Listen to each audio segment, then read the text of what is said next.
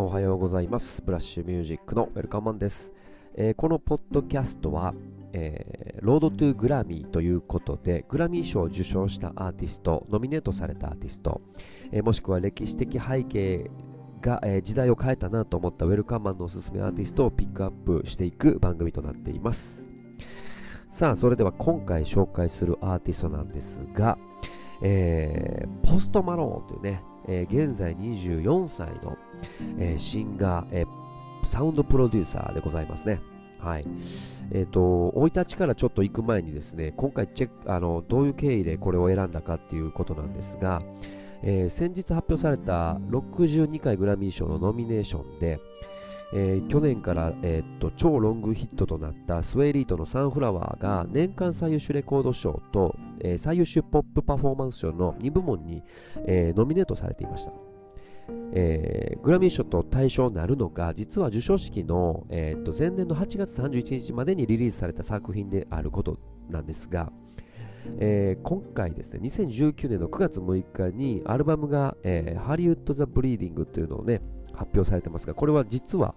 にせんにじゅういちねんどに行われる、えー、グラミー賞に持ち越しされています。ただこのアルバムがですね、爆発的に、えー、売れておりですね、もちろんアルバムチャートでは、えー、っと初登場いちい、ビルボードいちいを、えー、そしてさんしゅうれんぞくいちい君臨しておりまして、実はにせんじゅうきゅうねんはポストマローンの年だったんじゃないかなという声がいっぱい出ていると。で、こう選考のタイミングがちょっとずれたので、今回はこのにきょくが、えー、ノミネートされたということなので、実は発表されるアルバムがちょっと、えー、とにせんじゅうきゅうねんのはちがつとかねだった場合、これはもしかすると今回のグラミー賞が大きく変わったんじゃないかなというぐらい、今世界中で注目されているシンガーです。さあ、えー、とちょっと生い立ちの方を、えー、お伝えしていくと、えーとですね、あのアメリカ合衆国、えー、ニューヨーク州のシラキ、シラキュースで生まれ、テキサス州グレープバインで育っております。にせんじゅうごねんにデビューシングルホワイト・アイバーソンというね楽曲をリリースし、これが瞬く間に、えー、と評価され、一気にスターダムにのし上がるという流れですね。えー、音楽をするのは小さい時からやったみたいで、えー、と母親がイタリア系アメリカ人、そしてマロンはネイティブアメリカンの、えー、祖先も持っている と,、えー、と述べており、えー、父親が、えー、ディージェー をしていたので、ヒップホップやカントリー、ロックなどいろんな音楽に触れていたと。そして、えー、ポストマロン自体もですね、ギターを弾いており、実はえー、とにせんじゅうななねんのロサンゼルスのエモナイトで ディージェー イベントに出演し、マイケミカルロマンスの楽曲を演奏したりもしております。プロの音楽の世界に飛び込んだ時はヘビーメタルバンドにいたというぐらい、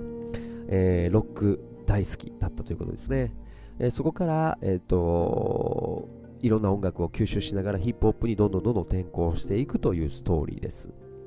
はい。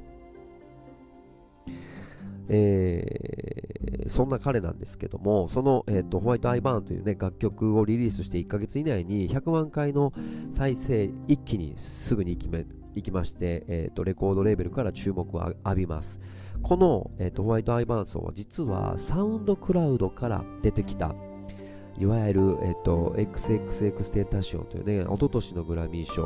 ヒップホップ部門で非常に評価された、えー、とサウンドクラウドヒップホップと言われるね、結構アンダーグラウンドでオーバーグラウンドしてこない、えー、自主制作ものの、えー、とそこの界隈から、えー、一気に評価をされるというね、えー、サクセスストーリーですね。で、彼自身もすごくインデ、インデペンデントな活動をしているので、まあ、いわゆる今時のそのメジャーレコードの動きというよりかは、えー、彼自身が曲を作って発信していくという自主レーベル的なねスタイルで、えー、制作をしていっております。ここも時代を感じさせられるとこですね。はい。そこから、えっと、一気にですね、この、えー、ホワイト・アイバーソンの曲を評価され、えー、カニエ・ウエストと、えー、一緒にやったりだとか、まあ、とある、えっと、パーティーで、えー、ジャスティン・ビーバーとも、えーあの仲良くなってですね、こういう関係を築いていたりだとか、まあ、このが、えー、ホワイトアンバーアイバーソンをきっかけに、まあ、いわゆる、えー、と一流入りになり、えー楽曲えー、どんどんどんどん有名なアーティストとコラボレーションしていくというストーリーに、えー、なっています。はい。で、えー、今回のこの現在の作品はにせんじゅうきゅうねんは実は、えー、グラミー賞を総なめするのはポストマロンだったのじゃないかと言われるぐらい、実は今スーパースターになっているということですね。はい、えーと、楽曲の方を、えー、聞いてもらうにあたって、えーと、ちょっと僕の方の意見なんですが、いわゆる、えーとね、僕が非常に感じているのは、えーまあ、アールアンドビー とかいわゆるブラックミュージックからこう成長していった音楽、ソウルミュージックとかもそうですが、あの歌い方がそもそもポストマローンが非常にロックな歌い方をしますね。ロックな歌い方をするんだけど アールアンドビー テイストとかソウルのメロディーライン、非常にこうメロディーラインが美しくて